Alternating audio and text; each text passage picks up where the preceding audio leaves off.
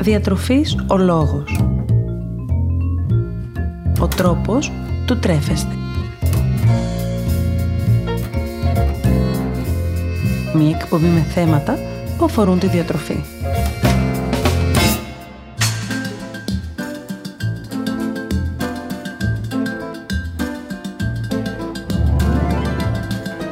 Καλησπέρα, καλησπέρα.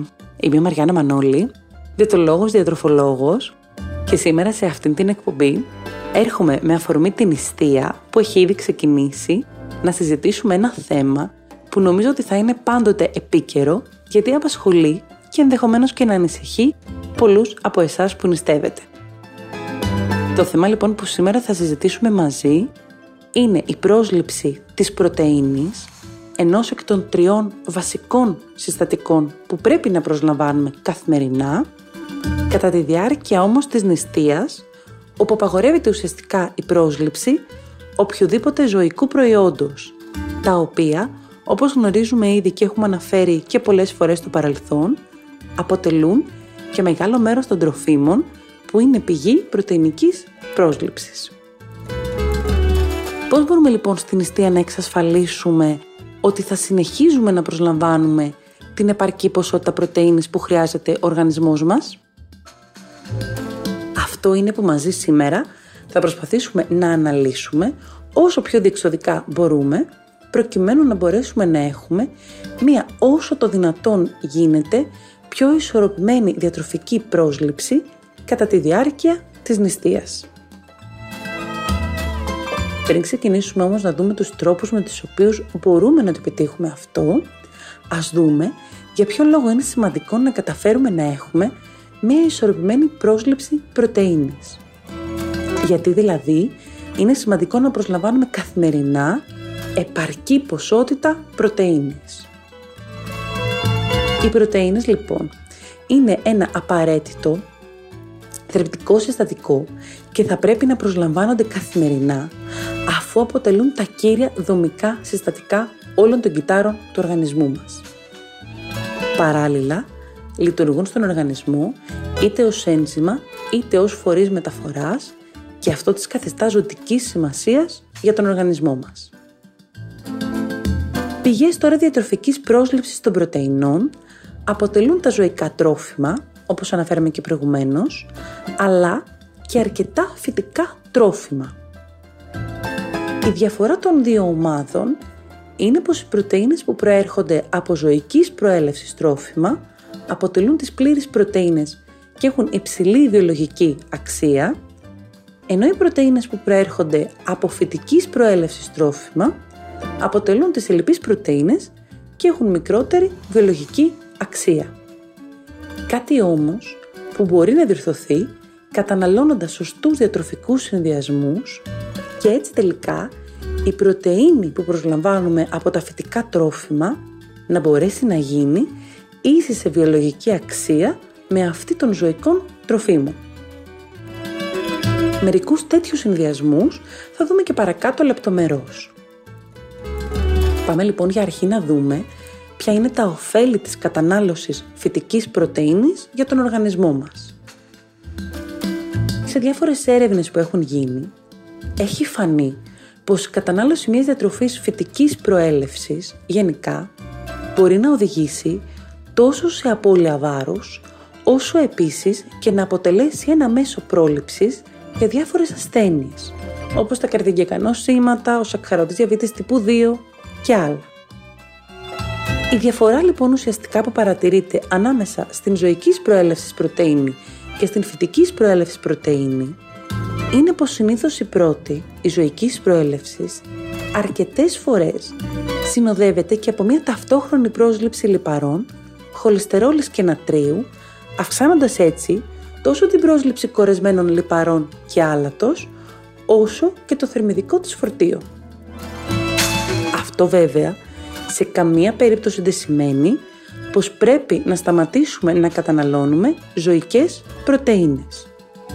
Απλώς σημαίνει πως είναι καλό ταυτόχρονα με τις ζωικές πρωτεΐνες, όταν δεν βρισκόμαστε σε περίοδο νηστείας δηλαδή, να προσπαθούμε να καταναλώνουμε και φυτικές πρωτεΐνες. Να εντάξουμε δηλαδή στη διατροφή μας τόσο τα όσπρια όσο και άλλες πηγές φυτικών πρωτεϊνών. Και να κρατάμε όσο πιο πολύ μπορούμε μια καλή διατροφική ισορροπία. Να ακολουθούμε δηλαδή τις συστάσεις του Εθνικού Διατροφικού Οδηγού για την πρόσληψη των διαφόρων ομάδων τροφίμων. Στην νηστεία λοιπόν, όπου η κατανάλωση φυτικής πρωτεΐνης είναι μονόδρομος, ποιες είναι οι τροφές εκείνες που μπορούν να αποτελέσουν μια καλή πηγή πρωτεϊνών; Για αρχή, τα προϊόντα που έχουν ως βάση τη σόγια. Ορισμένα από αυτά είναι το τέμπε, το τόφου, τα φασόλια ενταμάμε, το φυτικό ρόφημα και το φυτικό γιαούρτι σόγιας, καθώς επίσης ο κιμάς και το κεμπάπ σόγιας. Επίσης, πηγή φυτικής πρωτεΐνης αποτελούν όλα τα όσπρια, όπως οι φακές, τα ρεβίθια, ο αρακάς και άλλα. Στη λίστα προστίθενται και διάφορα δημητριακά, όπως το σεϊτάν, το αλεύρι ολικής άλεσης, η κοινόα, το πληγούρι και άλλα. Φυσικά, μην ξεχνάτε τους ξηρούς καρπούς, όπως τα αμύγδαλα, το σουσάμι, τα κάσιους και άλλα, τα καρποβούτυρα που παίρνουμε από τους διάφορους ξηρούς καρπούς, όπως το ταχίνι, το φυστικό βούτυρο και άλλα, αλλά και τους σπόρους όπως ο λιναρόσπορος, η σποριτσία και άλλα. Επίσης, πολύ καλή πηγή πρωτεΐνης, φυτικής προέλευσης, αποτελεί και η διατροφική μαγιά, ένα φυτικό προϊόν πλούσιο τόσο σε πρωτεΐνες όσο και σε βιταμίνη Β12. Τελευταία, αλλά εξίσου σημαντικά, είναι και ορισμένα λαχανικά, όπως είναι οι πατάτες, οι γλυκοπατάτες, το σπανάκι, τα σπαράγγια και άλλα, που έχουν μια καλή ποσότητα φυτικής πρωτεΐνης. Εδώ θα ήθελα να τονίσω πως στην αγορά υπάρχουν αρκετά προϊόντα τα οποία διαφημίζονται ως υποκατάστατα κρέατος. Δυστυχώς όμως πολλές φορές τα προϊόντα αυτά έχουν από ελάχιστη και καθόλου πρωτεΐνη, ενώ ορισμένα είναι και αυξημένα σε νάτριο και κορεσμένα λίπη. Σε αυτές τις περιπτώσεις λοιπόν είναι πολύ σημαντικό να μπορούμε να διαβάζουμε σωστά τη διατροφική ετικέτα του, του τροφίμου που μας ενδιαφέρει και που περιλαμβάνει το προϊόν. Έτσι με αυτόν τον τρόπο μπορούμε να έχουμε πολύ καλύτερο έλεγχο του τι τελικά καταναλώνουμε. Τρόπο τώρα πρέπει να συνδυάζω τις φυτικές πρωτεΐνες που προσλαμβάνω, όπως είπαμε και προηγουμένως, ώστε να έχουν όσο το δυνατό καλύτερη βιολογική αξία; Θυμηθείτε, όταν για παράδειγμα καταναλώνετε όσπρια, πως η προσθήκη κάποιου σιτηρού μπορεί να σας βοηθήσει ώστε οι φυτικές πρωτεΐνες που περιέχουν τα όσπρια να έχουν αυξημένη βιολογική αξία. Για παράδειγμα, μπορείτε να προσθέσετε μία φέτα ψωμί στη φασολάδα σας και όχι να την καταναλώσετε σκέτη. Απλώς μην υπερβάλλετε στην ποσότητα του ψωμιού, ώστε να μην έχετε και αυξημένη θερμιδική πρόσληψη. Επίσης, μπορείτε να επιτύχετε το ίδιο αποτέλεσμα προσθέτοντας τα όσπριά σας απλώς ρύζι. Το γνωστό φακόριζο, για παράδειγμα, αποτελεί έναν σπουδαίο διατροφικό θησαυρό που αξίζει να δοκιμάσετε εναλλακτικά αντί για την κλασική σούπα. Ακόμη, μπορείτε να συνδυάζετε τα δημητριακά σας, όπως για παράδειγμα το ψωμί σας, τη βρώμη και άλλα, μαζί με ξηρούς καρπούς ή κάποιο καρποβούτυρο, όπως είναι το ταχίνι, το φυστικό βούτυρο και άλλα.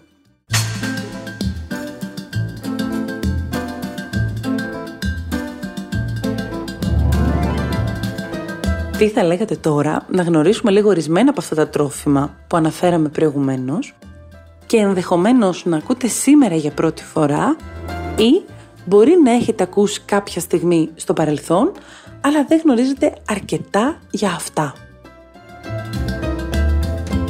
Θα αφήσω στην άκρη τη διατροφική μαγιά και το τόφου, όπου πρόκειται για δύο τρόφιμα τα οποία έχουμε συζητήσει εκτενέστερα στο παρελθόν μαζί και μπορείτε να ενημερωθείτε για αυτά αναζητώντας την προηγούμενη εκπομπή όπου έχουν αναφερθεί και θα εστιάσω σε ορισμένα νέα τρόφιμα εξίσου υψηλής πρωτεϊνικής αξίας.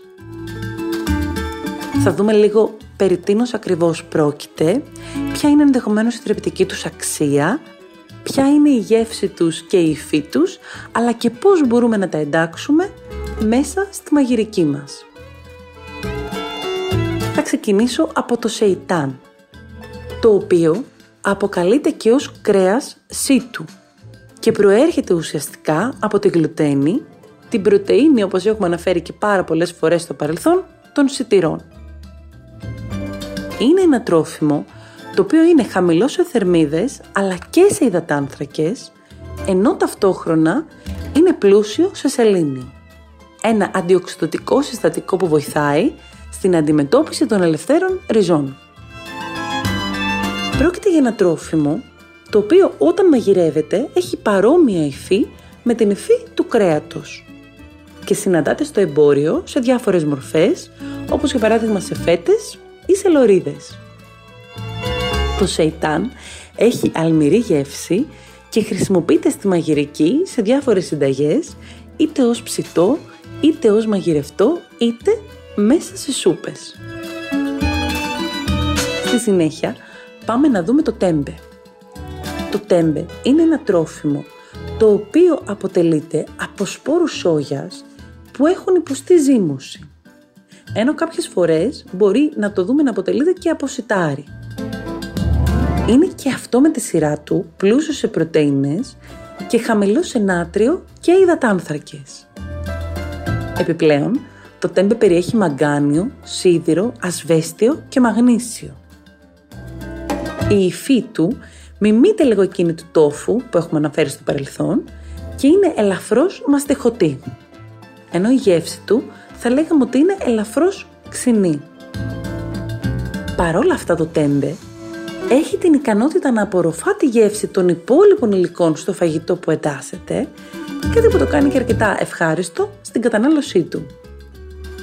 Καταναλώνεται μαγειρεμένο και μπορεί να αντικαταστήσει το μπέικον, το τυρί ή και το μοσχαρίσιο κιμά σε διάφορες Παρασκευές.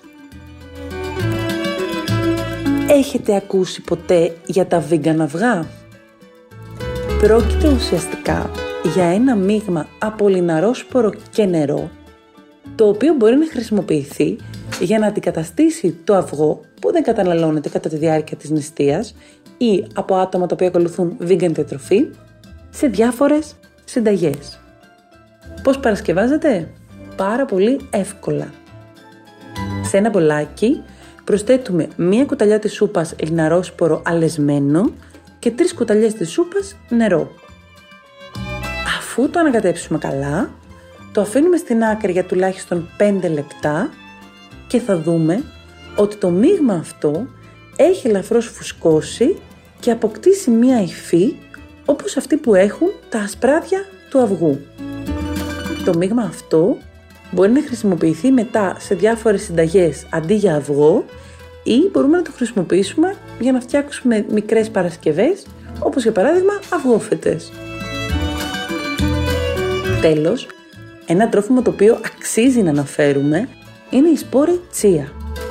Αυτή η μικρή μαύρη σπόρη που σίγουρα κάπου έχετε δει ή ακούσει γιατί είναι τόσο γνωστή πια που νομίζω δύσκολα να μην τους έχετε συναντήσει. Θεωρούνται ως υπερτροφή. Το γνωστό που μπορεί να έχετε ακούσει ως superfood. Αφού είναι πλούσιοι τόσο σε πολυακόρεστα λιπαρά οξέα, όσο και σε πρωτεΐνη ενώ επίσης περιέχουν ασβέστιο, φόσφορο, κάλιο και μαγνήσιο. Τους σπόρους τσία μπορείτε να τους προσθέσετε στο πρωινό σας, για παράδειγμα σε κάποιο φυτικό ρόφημα αμυγδάλου μαζί με δημητριακά ή να φτιάξετε με αυτούς διάφορες και γρήγορες κρέμες. Ενώ μπορείτε ακόμη και να τους προσθέσετε πάνω από κάποιο αλμυρό σνακ.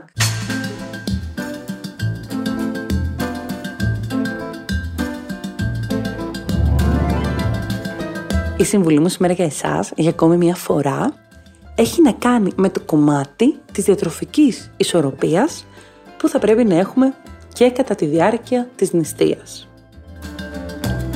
Εάν λοιπόν είστε από αυτούς που ακολουθούν νηστεία, είτε αυστηρή άλλα νηστεία, είτε γενικώς νηστεία, προσπαθήστε όσο περισσότερο μπορείτε να μην στερείτε από τον οργανισμό σας κανένα θρεπτικό συστατικό αφού το σώμα σας συνεχίζει να έχει ανάγκη για πρόσληψη όλων των θρεπτικών συστατικών όπως και πριν την νηστεία.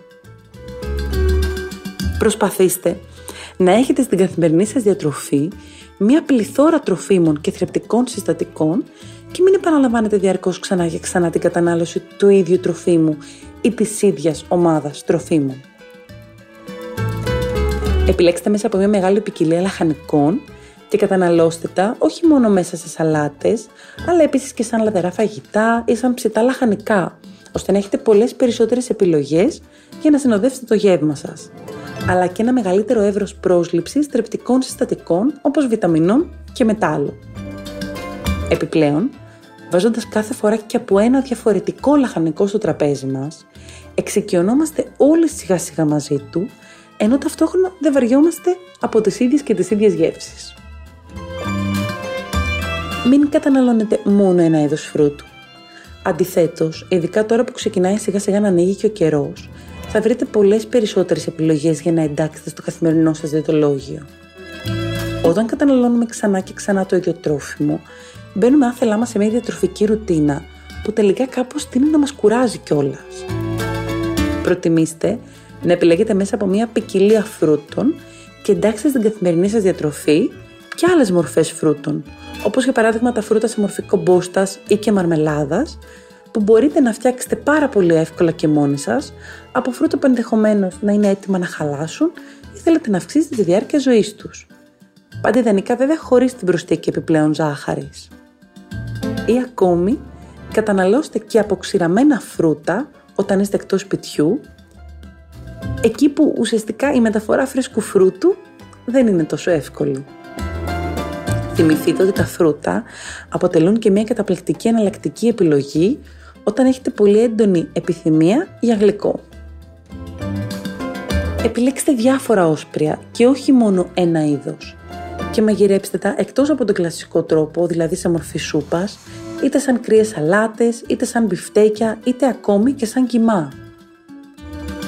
Διαλέξτε μια ποικιλία από θαλασσινά και μαγειρέψτε τα είτε ως κάποιο συνοδευτικό, είτε σε άλλες μορφές, όπως για παράδειγμα σε μορφή μπιφτεκιού ή και σαν κιμά σε κλασικά φαγητά, όπως το παστίτσιο ή και ο μουσακάς. Αντί να βάλετε δηλαδή κιμά, προτιμήστε να βάλετε καλαμαράκια ή σουπιές.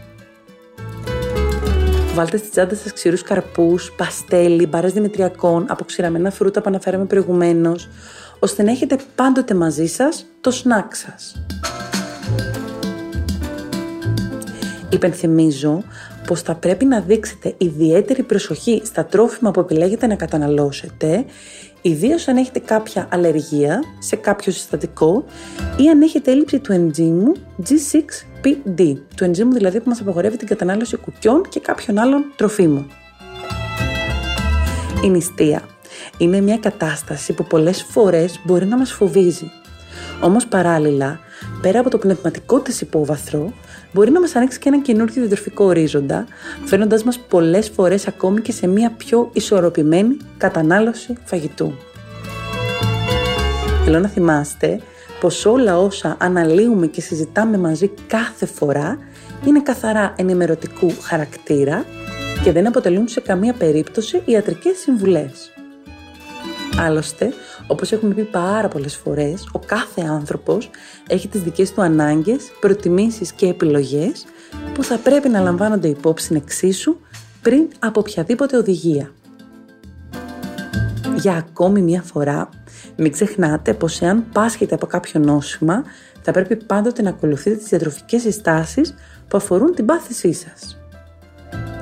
Τέλος, θυμηθείτε πως ό,τι και αν κάνετε, νοσείτε ή όχι, δεν πρέπει να ξεχνάτε να ζητάτε πάντοτε τη γνώμη ενός επιστήμονα υγείας που γνωρίζει το ιατρικό σας ιστορικό και μπορεί να σας κατευθύνει πάντοτε με γνώμονα τις δικές σας ανάγκες σε συνδυασμό με την ιατρική γνώση. Σας περιμένω λοιπόν στο Instagram καθώς και στο Facebook Διατροφής ο Λόγος, όπου μοιραζόμαστε μαζί καθημερινά διάφορες ιδέες σχετικά με το φαγητό, συνταγές, έξυπνες συμβουλές, διατροφικά tips και γνώσεις. Ελάτε να συζητήσουμε για διατροφή και υγεία, αλλά και να λύσουμε τις δικές σας απορίες ή τις δικές σας ανησυχίες σχετικά με τη διατροφή. Περιμένω και τις δικές σας ιδέες και τις δικές σας προτάσεις για επόμενα θέματα που θα θέλετε να συζητήσουμε ή σας απασχολούν. Σας ευχαριστώ πάρα πολύ για την ώρα που μοιραστήκαμε παρέα και ελπίζω να θυμάστε να απολαμβάνετε τις στιγμές σας. Και κυρίως να μην ξεχνάτε πως εμείς ορίζουμε το φαγητό μας και όχι το φαγητό μας εμάς. Καλό σας απόγευμα, καλή σας συνέχεια και καλή σαρακοστή να έχουμε.